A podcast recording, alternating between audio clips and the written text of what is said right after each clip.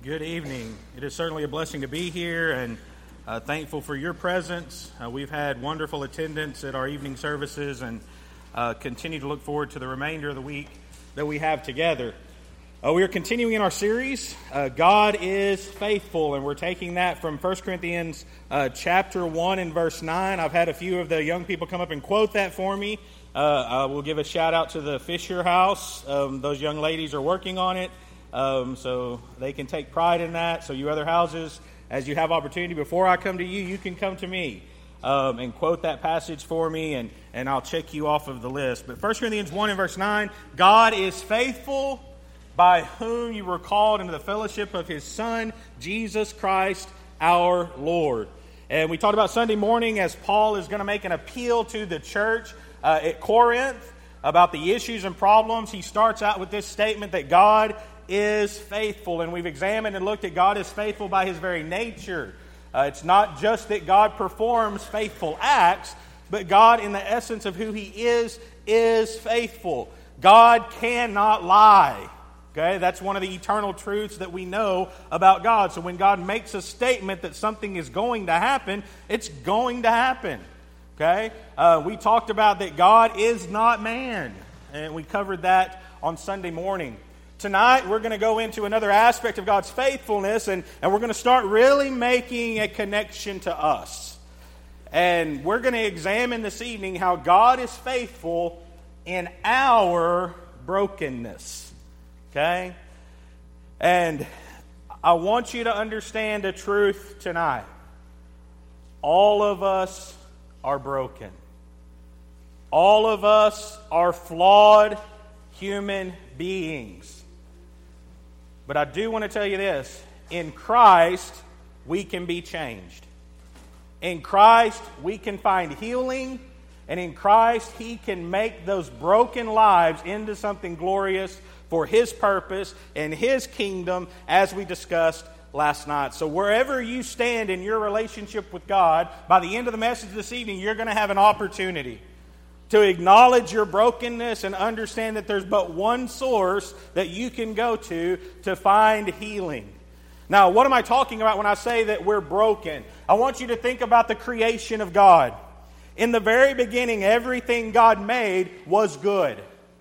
And every day in the creation that God completed his work, at the end of that day, what did he say about his creation?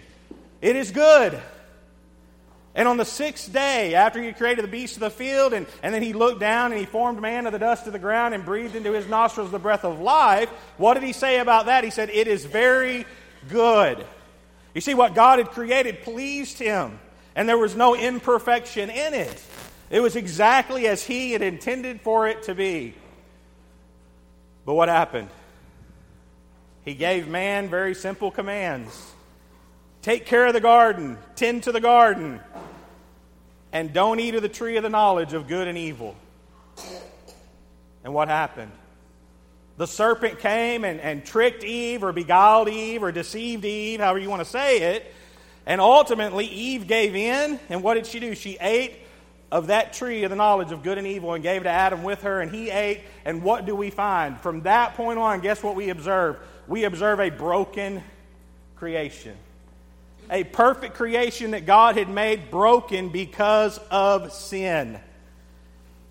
Now, tonight you may feel broken, and I want to tell you, you may feel broken because of the decisions of other people, the sins of others. You may feel broken because of circumstances of life. You may feel broken because of tragic uh, things that have happened to you in your life. Whatever it is that's causing that feeling or emotion of brokenness, only one person can fix that. And I want to tell you, it's not you. And it's not a doctor, it's not a psychologist, it's not a psychiatrist, it's not your mom, it's not your dad.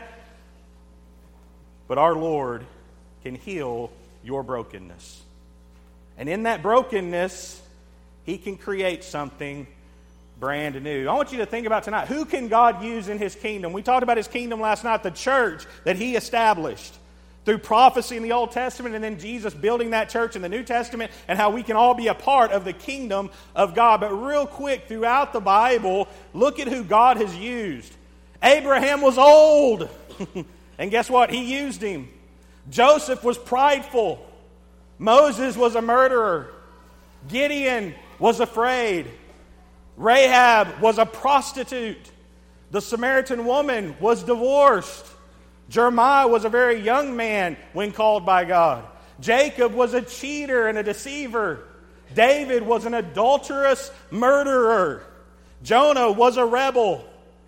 Peter was a denier of the Messiah. The disciples were weak in their faith. And Paul was a persecutor of God's people. And when we think about these people, the first thing we think of aren't these things, are they? When we think of Abraham, do we think of him just as an old man, or do we think of him as the father of the faithful? You answer that. I think we say, Father Abraham had many sons. And many, we don't call him old man Abraham had many sons. We say Father Abraham because he was faithful and he was the father of that nation. We don't think of Joseph as prideful.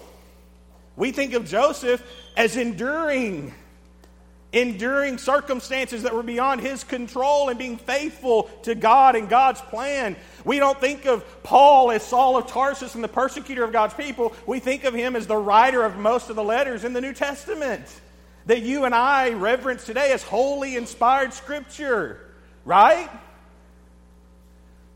But I want to tell you, when we think about our life, all of us have something that would cause God to look at it and us to look at it and say, I can't be used by a holy, righteous, and perfect God. I want to tell you, you can't be farther from the truth. Because look at who God has used from the beginning of time. The psalmist wrote in Psalm 34, verse 18 The Lord is near to those who have a broken heart and save such as have a contrite spirit. Have you ever had a broken heart? And teenage boys, I'm not talking about because the girl you wanted to sit by tonight wouldn't sit by you. I know you're brokenhearted. I get it. That's not the kind of broken heart I'm talking about. I'm talking about have you emotionally been spent through circumstances, tragedy, suffering, illness, financial loss, relationships that have been broken, maybe your own lack of faith or questioning of your purpose and, and why you're here on this earth. All of those questions can cause us to be brokenhearted. I want to tell you, it's okay to be brokenhearted because guess what? That's who God is closest to. Because our Lord is tenderhearted, our Lord is merciful. Our Lord looks for those who need healing. And I'm reminded of Jesus in the first century as he walked on this earth. He, he, didn't go to the Pharisees and the Sadducees looking to heal them because they didn't think they had any issues to be healed of. And he told them that the whole need not a physician, but they that are sick.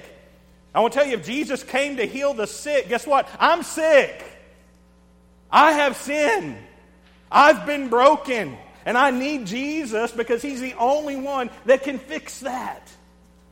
I can try and I can put on a good show, but if I don't have a heart that truly is broken and that only God is allowed to enter into to mend and make whole, then I'm deceiving myself. And I think we had a lesson about that earlier this week in our morning devotionals about deceiving ourselves.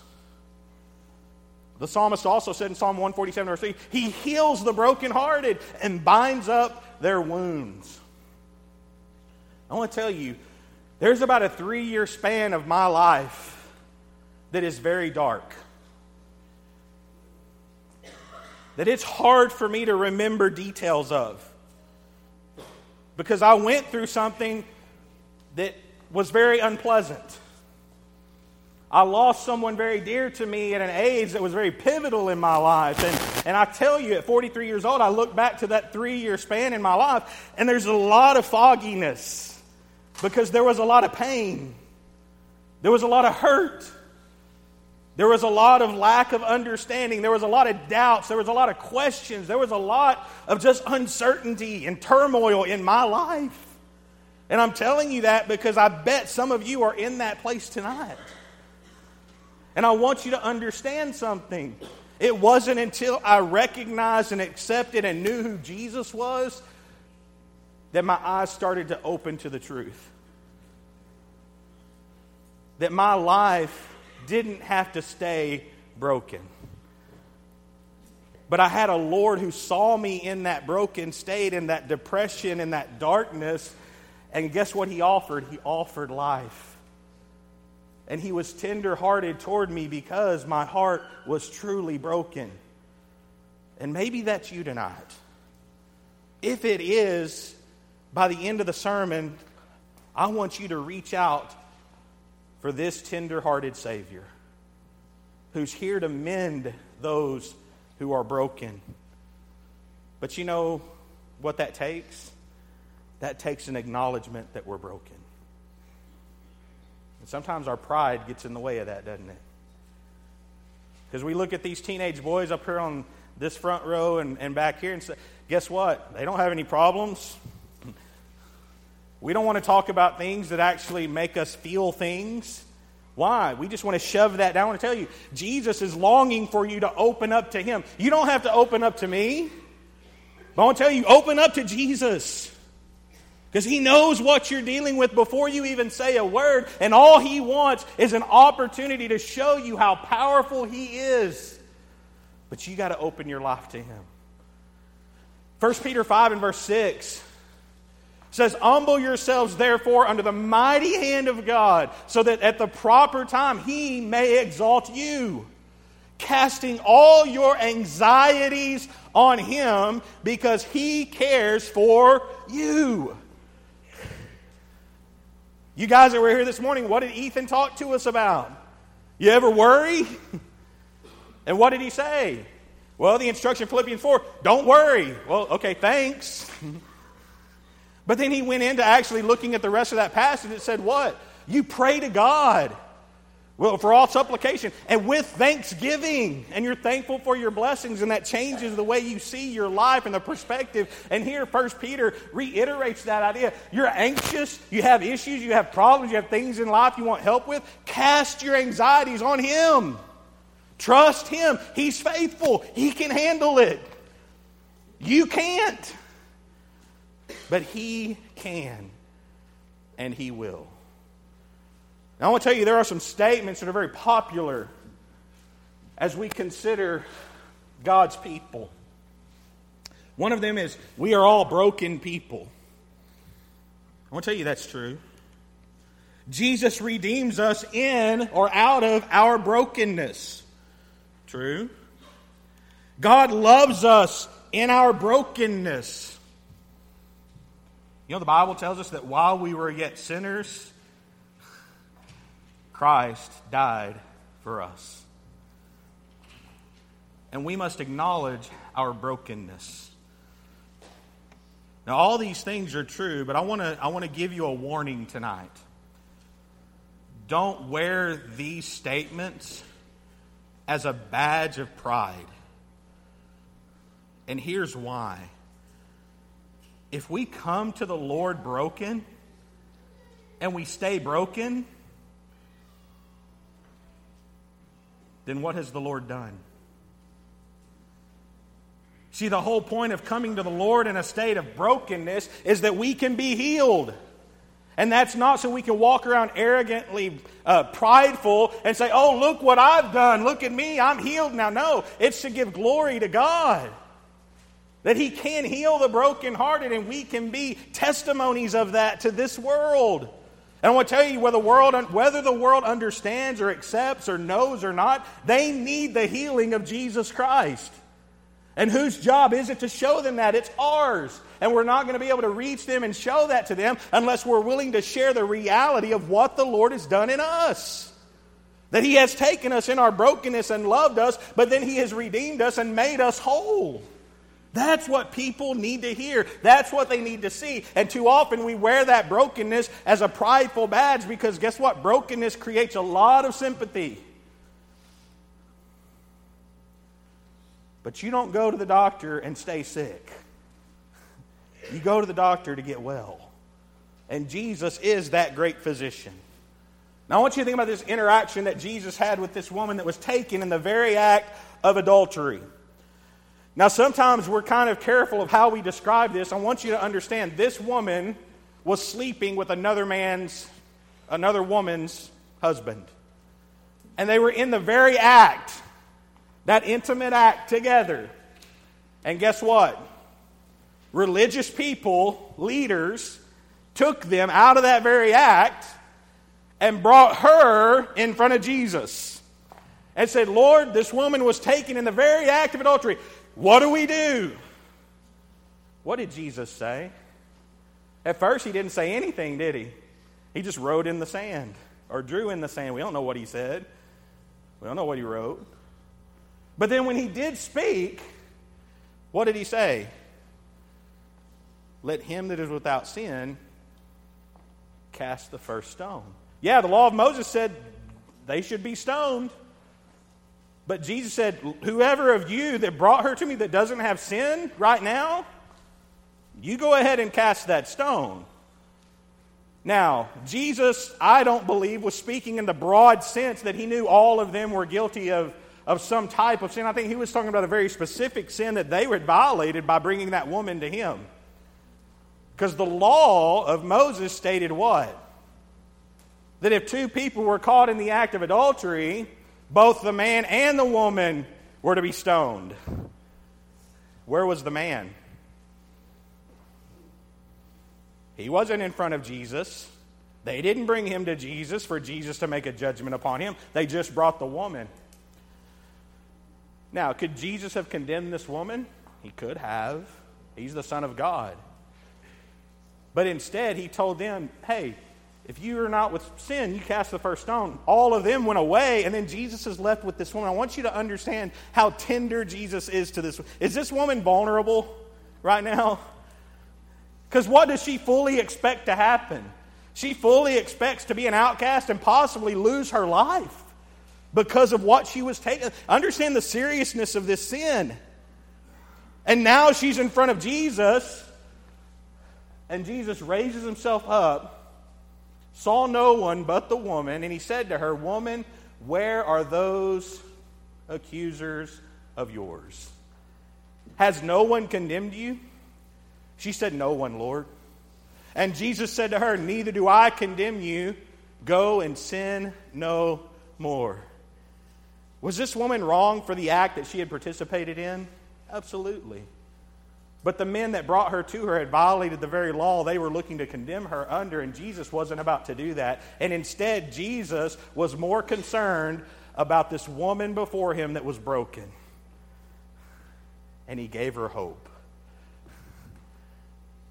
And he said, You know what? I don't condemn you. Go your way, but sin no more. Could he have been judgmental toward her? Could he have been harsh? Yeah. But instead, what did he say? Hey, don't do it again. Isn't that how we want the Lord to deal with our sins?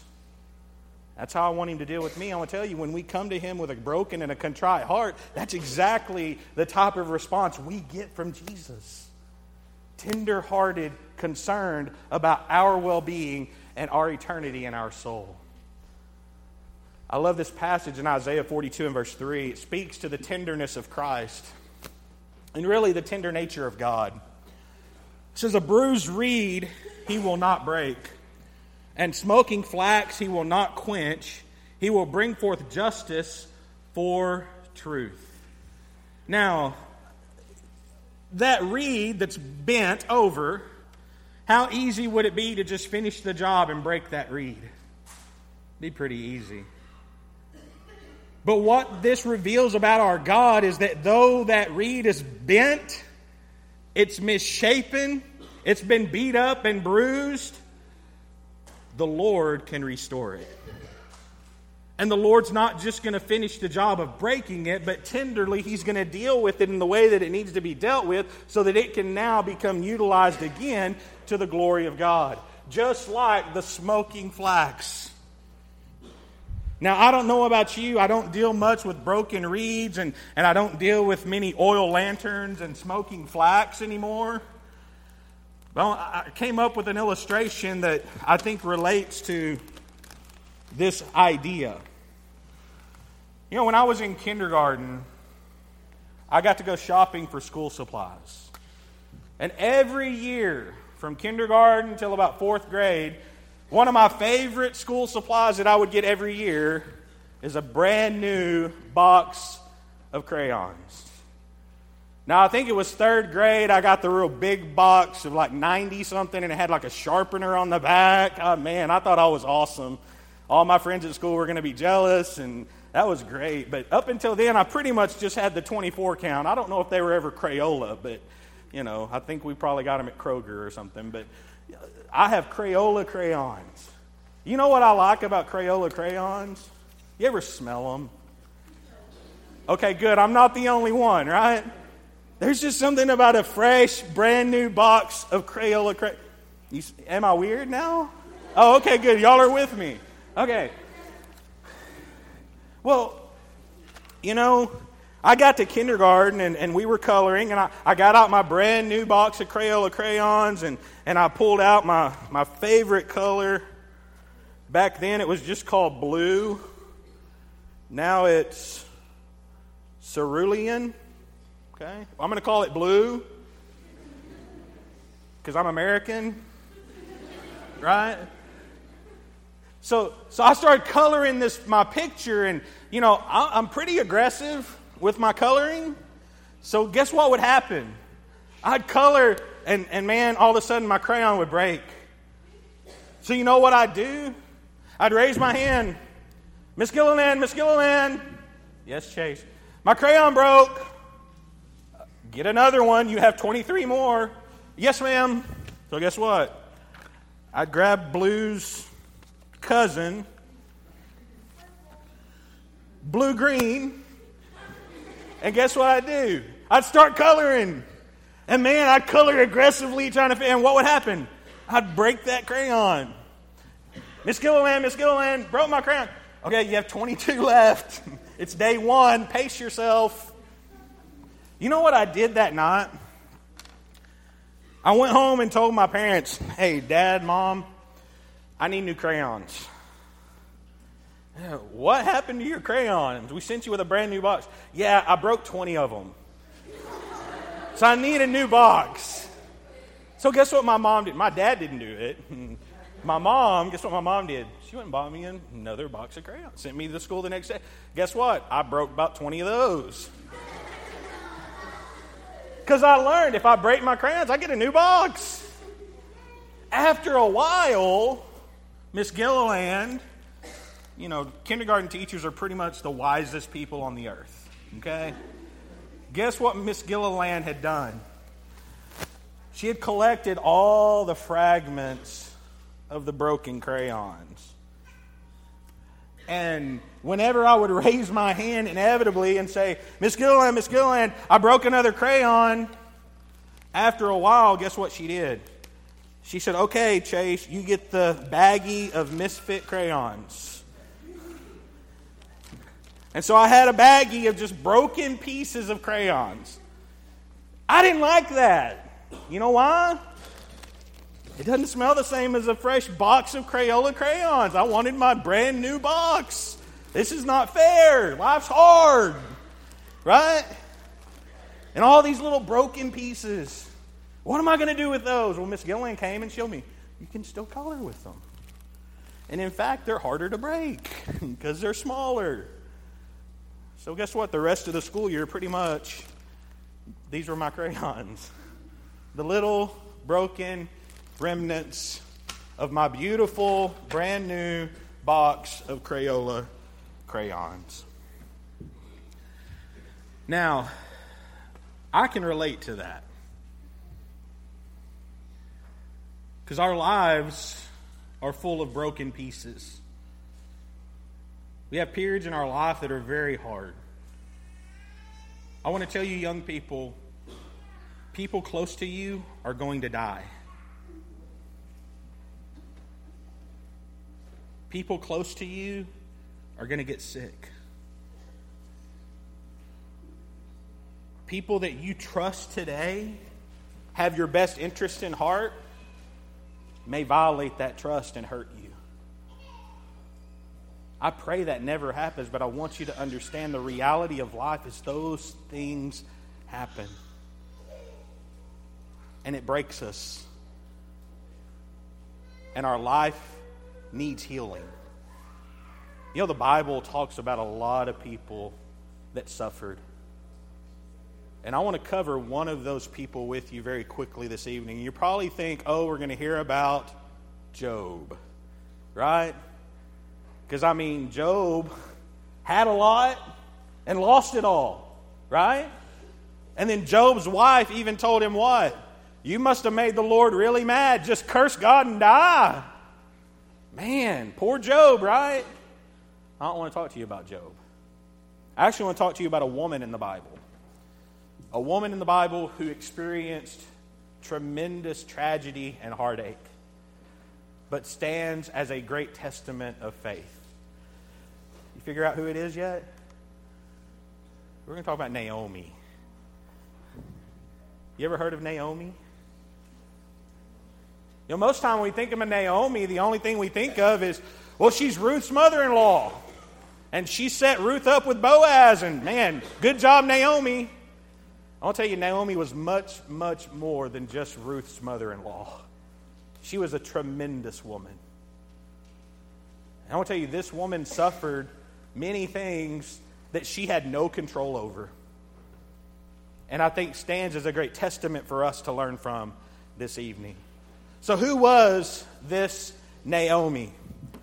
In the book of Ruth, chapter 1, beginning there in verse 1, we see that Naomi is married to a man named Elimelech.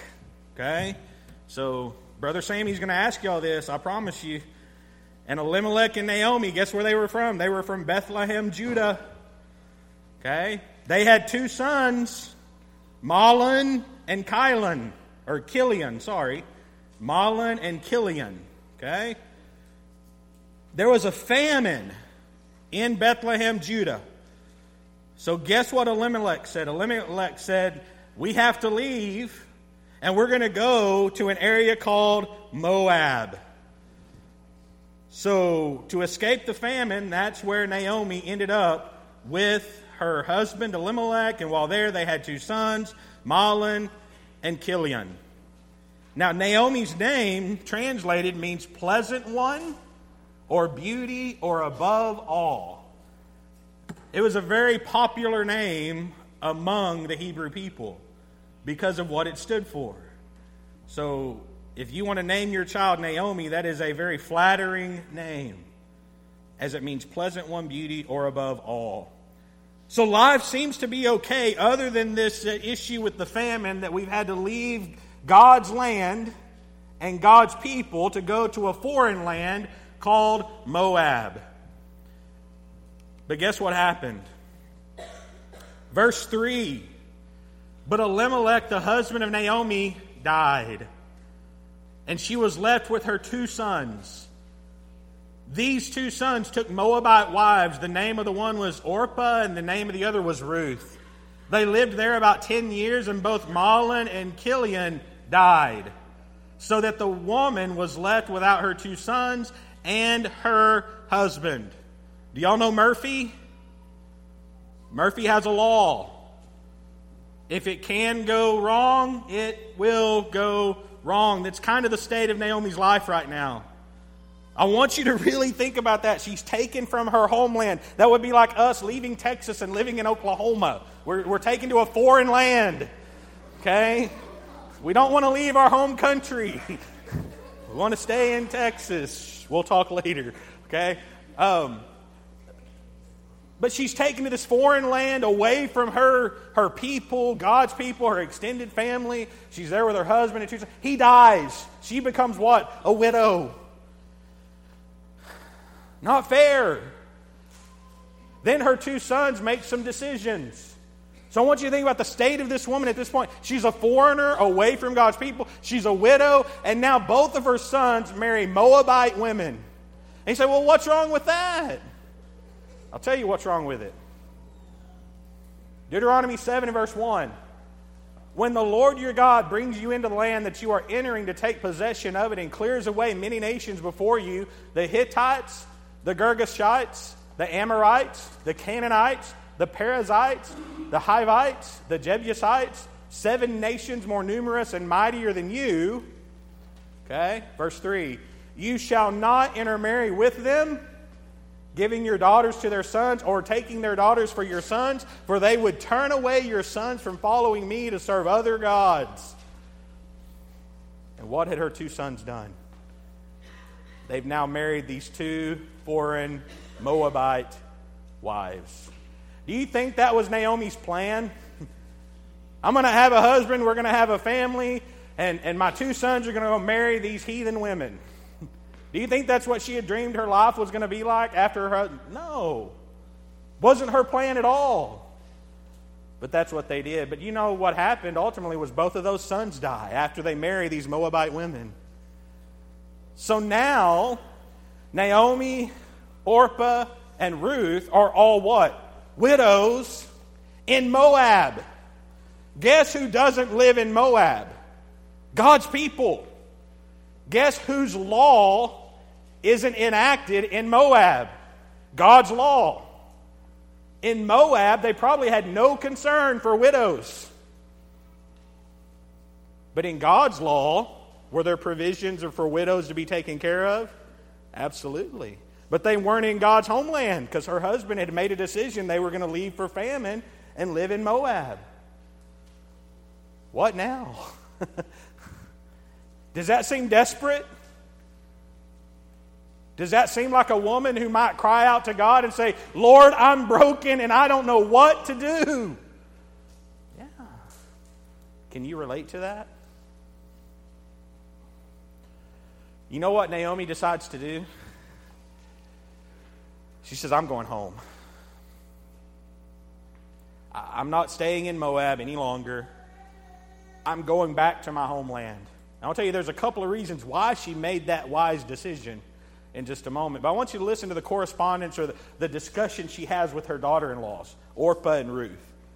But Naomi said to her two daughters in law, Go return each of you to her mother's house. May the Lord deal kindly with you as you have dealt with the dead and with me. Naomi was noble, wasn't she? Naomi is sitting there in all this despair, all this brokenness, and she says, I've got to go home. But y'all need to go back to your y'all need to go back to your families and stay where you're from. And I appreciate your loyalty and the care you've given to me and to my sons who we've lost. And she says, I'm going to go home to God's people. You know, what did both of the daughter in laws say at the beginning? Both of them said, No, we'll go with you. Both Orpah and Ruth say, No, we're not going to go back to, we're, we're with you. We're, we're going to stay with you and help you. And so when you want to go home, we're going to go with you. Then, hearing that, Naomi pleads with them again. Verses 12 and 13 of chapter 1. Turn back, my daughters, go your way, for I am too old to have a husband. Because what is Naomi thinking of? She's thinking of the provision in God's law of a kinsman. Because in God's law, if a widow, her husband, or a, a woman's husband died, then that widow, guess what? If there was a brother of that husband who died, guess what that brother would do? That brother would marry the widow and be able to take care of her and produce more offspring if, if it was possible. But Naomi says, What? I'm too old to have a husband. I, I, can't go and fulfill this that you, I could then have more children, that you could then marry my offspring again. We, it's not going to work. And she says in verse 13, uh, would you therefore wait till they were grown? That's what she's saying is you're going to let me have children again with another man, and then when they're grown, you're going to marry them. This isn't going to work. Go back to your families, and I'm going home. And she said, No, my daughters, for it is exceedingly bitter to me for your sake that the hand of the Lord has gone out against me. Notice Naomi's mindset. Why did all this happen? It was by the Lord's hand. Now, we can get very critical of her at this point and say, How dare her assign this evil to God? It could have very well been God doing that. And she could be right accurate in her, not accusation, but in her statement about this situation. Because I want you to remember when Satan came to ask God about his servant Job, God allowed Satan to operate. Except he put limits that he couldn't take his life. And if we're going to believe in the sovereignty and the power of God, we have to understand there's a purpose behind everything that can happen. And Naomi was realizing that. Verse 15 Orpah decides, you know what, Naomi? I'll go back to my family. And Orpah kisses Naomi, and Orpah departs. But guess what Ruth does? Naomi goes to her and says, See, your sister in law has gone back to her people and to her gods. Return after your sister in law. But Ruth said, Do not urge me to leave you or return from following you, for where you go, I will go. And where you lodge, I will lodge. Your people shall be my people, and your God, my God. Now, that's a wonderful statement that Hobby Lobby likes to put on signs so we can put in our homes as we walk in the door, in our garage, in our mudroom. Elizabeth has, I think, a sign that says this. Did you realize it was a daughter in law stating that to her mother in law? It wasn't a husband and wife pledging their everlasting devotion to one another. It was a daughter in law from a pagan foreign country saying, I'm devoted to you, and whoever your God is, I'll go with you and I'll serve him. Isn't that amazing? Verse 17 Where you die, I will die, and there will I be buried. May the Lord do so to me, and more also, if anything but death parts me from you. And we start to see this bond. You ever wonder what kind of mother in law Naomi was? She must have been pretty amazing for her daughter in law to say, Wherever you go, I'm going to go, and whatever God you serve, that's my God, and I'm, wherever you go, I'll die, I'll be buried. That's, that's my life now. I'm with you. And she's wholly devoted to Naomi. So they go back, and they go back to Bethlehem, Judah, where Naomi was from, right? Where she had left due to famine. So the two of them went until they came to Bethlehem. And when they came to Bethlehem, notice this the whole town was stirred because of them. Had Naomi been forgotten? Not by God's people. She was living in a foreign land thinking she's all alone, but the minute she walks back into town, everyone is stirred. Why? Because Naomi's back. The pleasant one is home. And the women said, Is this Naomi? And she said to them, Do not call me Naomi. Call me Mara, for the Almighty has dealt very bitterly with me. Notice this statement I went away full, and the Lord has brought me back empty. Why call Naomi when the Lord has testified against me and the Almighty has brought calamity upon me. Did she feel broken?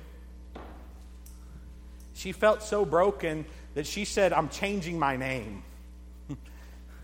Don't call me Naomi anymore because my life doesn't reflect that. I'm, it's not pleasant. It's not above all. Call me Mara because the Lord's hand is against me. I want to stop for a moment. I want you to reflect upon that. Have you ever felt that kind of pain?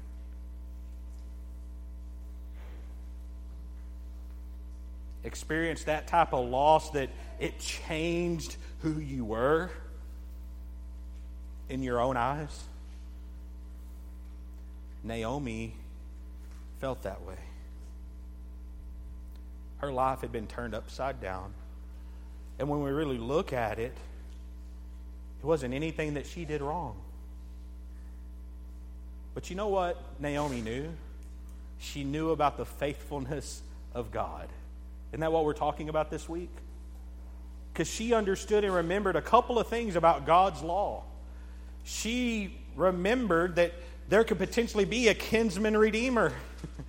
that if she would just get back to God's homeland and his people, maybe there was a kinsman of Elimelech that could take her in, and if they take her, they'll take Ruth, and they'll have a new life and a new opportunity. Wouldn't that be awesome? She also remembered that, you know what? The Lord has visited Judah again, and now there's food and there's crops growing. So God has a provision in His law that when they harvest the fields, they can't take the corners and the gleanings. They have to leave those for guess who? For the poor. So if I can just get back to the homeland, I can at least have something to eat and take care of myself. That shows us the faithful trust that Naomi had in God. Even though her life was full of calamity and she said, The Lord's against me, she's saying, But He's still going to take care of me. His law demands it. Leviticus 19 and 9 and 10 teaches that. That when you reap the harvest of your land, you shall not reap your field right up to its edge, neither shall you gather the gleanings after your harvest, and, and you shall not strip your vineyard bare. Uh, neither shall you gather the fallen grapes of your vineyard. You shall leave them for the poor and for the sojourner. I am the Lord your God. She knew that. And she knew God had placed that in His law, and she was faithfully trusting in that if I could just get back home, at least I could be taken care of. And then they have that interaction with Boaz, or, or, Ruth does in the field, and, and Ruth comes back and reports that to Naomi, and Naomi says, Okay, here's what you do. and she instructed Ruth of how to go and properly approach Boaz. You remember the story? To go into his tent after he is drunken and, and lay at his feet and uncover his feet. And if he's willing, he'll be accepting towards you. And she spends the night there in the tent, and, and it's a beautiful love story, right? None of that happens without Naomi. Naomi's faithfulness allowed her to instruct Ruth on how to go and approach Boaz. So, this woman in deep despair, a foreigner away from God's people, a widow whose sons both married Moabite women, who died, who had had now with other widows. I want you to understand the first one was not a decision she made. She was submitting to her husband. He would have been the one to make the decision to say, We're going to Moab. Maybe she agreed with it. And maybe she said, that's the right decision. And I'm, but even if she didn't, guess what she was going to do? She was going to submit to her husband. But that was his decision to make. She became a widow. Was that her fault? That was circumstances of life, unfortunate as they are. Both of her sons married Moabite. Those were sins of her sons. Did that bring despair into her life? Both of her sons die with no male heir. That's unforeseen tragedy and then they're all three left as widows, guess what? That's meaning they're destitute and alone. But I want you to understand any of those things, did she control? Did she cause that? No. But even though she suffered and it wasn't because of her own sin, she still trusted in the faithfulness of God. And guess what? Most of the time when we suffer in this life, it's because of our own sin. Because sin has consequences. But even when we suffer and it's because of tragedy and unforeseen circumstances and decisions of other people and sins of others that do impact our life, we still have to trust in the faithfulness of God. And Naomi did that, and look at the change that it makes in her life. And that brings to mind the passage in Romans chapter 8. And we know that what? For those who love God, all things work together for good.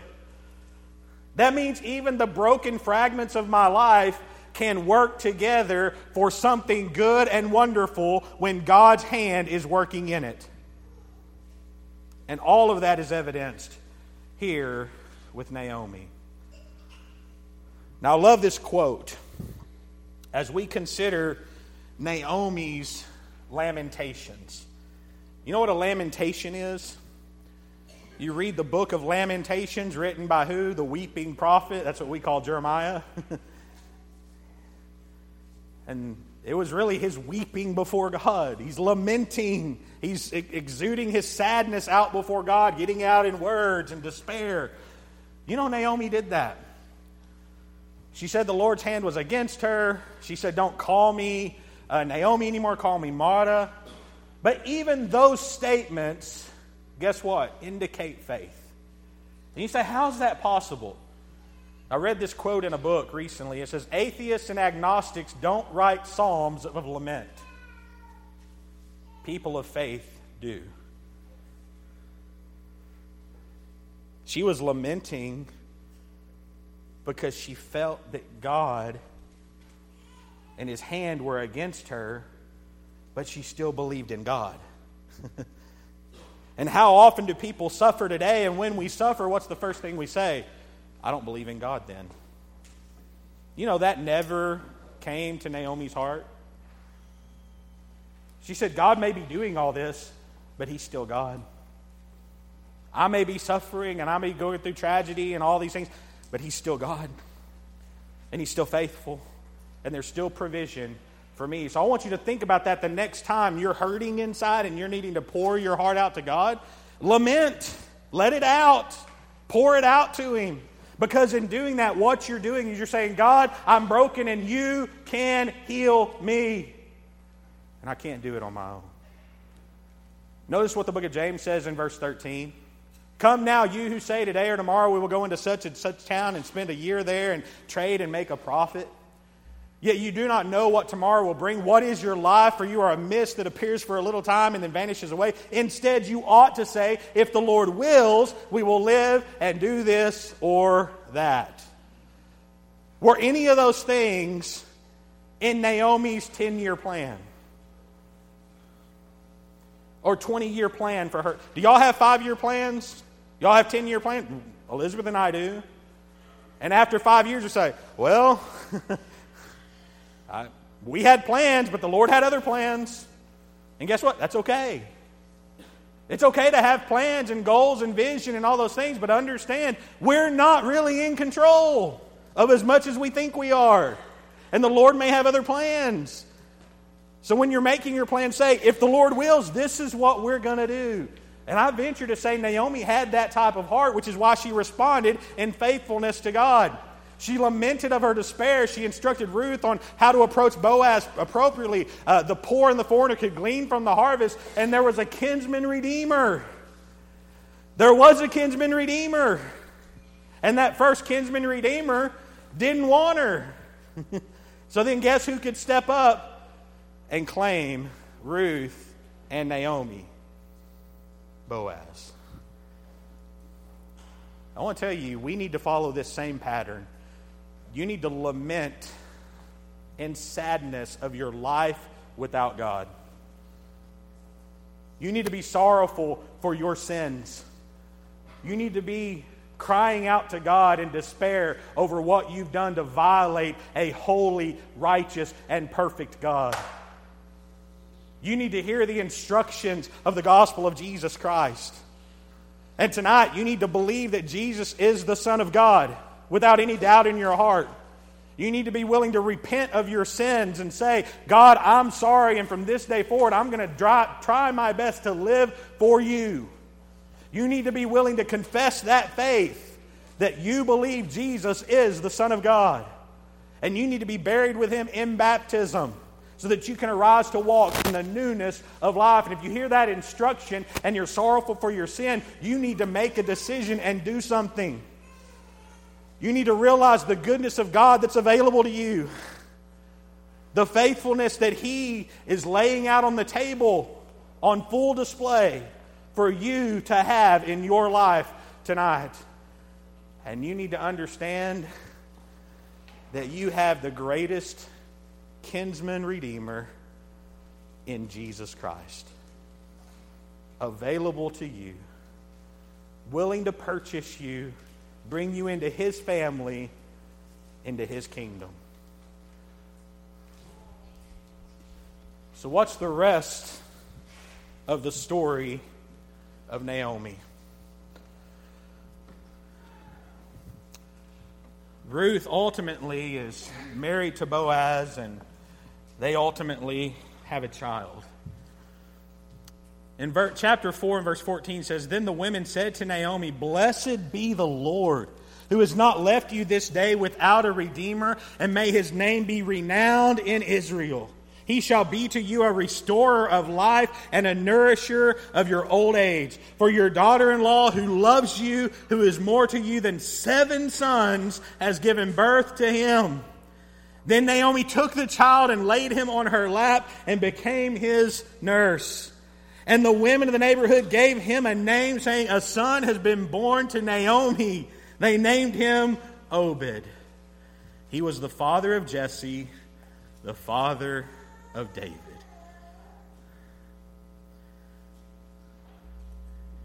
Do you think Naomi ever envisioned her life working out this way? all the tragedy, all the pain, all the suffering, all the loss, and now look at the faithfulness of God. And that caused the Lord to be exalted in Israel.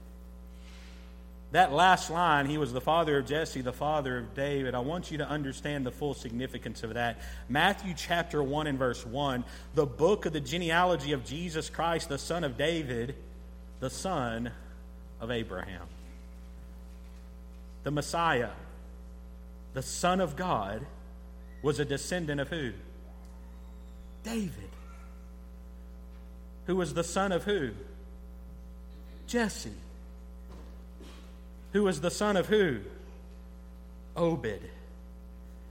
Who was the grandson of who? Naomi. Naomi's name is right there in the genealogy of the Son of God. Verse 5 says, And Salmon, the father of Boaz by Rahab, and Boaz, the father of Obed by Ruth. And Obed, the father of Jesse, and Jesse, the father of David, the king. There's only five women mentioned in the genealogy of Jesus in Matthew chapter 1, and Ruth is one of them. And Ruth, is a Moabite woman, is there in the lineage of the Savior and the Messiah. You think that's by accident? And she wouldn't have been there if it wasn't for who? Faithful servant Naomi. I'm going to close with this passage. Isaiah 43 and 2. You may be in a rough spot tonight in your life. You may be suffering, you may be hurting, you may be drowning, and maybe nobody knows it. Maybe you've not talked to anybody about it. I plead with you tonight, talk to the Lord about it. Talk to one of the elders here, one of the deacons, talk to myself, talk to one of the, the older women in the congregation who can help you. Don't, don't let your laments stay sealed up inside, but cry out to God because He's there, whether you realize it or not. When you pass through the waters, I'll be with you. And through the rivers, they shall not overwhelm you. When you walk through fire, you shall not be burned, and the flame shall not consume you. For I am the Lord your God, the Holy One of Israel, your Savior. Do you believe that tonight? Is He faithful? He'll walk with you through the flood, He'll walk with you through the fire, but you got to turn to Him. And ultimately, what God is going to do is he's going to take all those broken pieces and he's going to melt them down through the refiner's fire. And guess what he's going to be able to create? He's going to be able to create something brand new and marvelous. I said Elizabeth was an educator and a teacher, and she loved to teach kindergarten. That's why I said kindergarten teachers are the wisest people in the world. My wife was one. You know what she would do with all the broken pieces of crayon? She'd melt them down and put them in these molds and then she'd pull them out, and guess what all the kids wanted to color with? They didn't want the brand new box of Crayolas. What did they want? They wanted one of the flowers that Miss Palmer had melted down and, and created something brand new from something that was broken and tattered and in pieces. And guess what? This is what the Lord does for us. He takes the broken pieces of our life, and through Jesus Christ, guess what He's able to do? He's able to create something brand new and marvelous that pleases Him. You know how He does it? He does it through our obedience to the gospel. 2 Corinthians 5 and 17, therefore, if anyone is in Christ, he's a new creation. Old things are passed away. Behold, all things are become new. You need newness tonight. you need refreshing. You need cleansing. I want to tell you, Jesus is ready to do that work. You come broken to be mended, you come empty to be filled. We come sick, guess what? Looking for healing. And we come as sinners to be forgiven and redeemed. And that's available to you tonight if you only come as we stand and sing.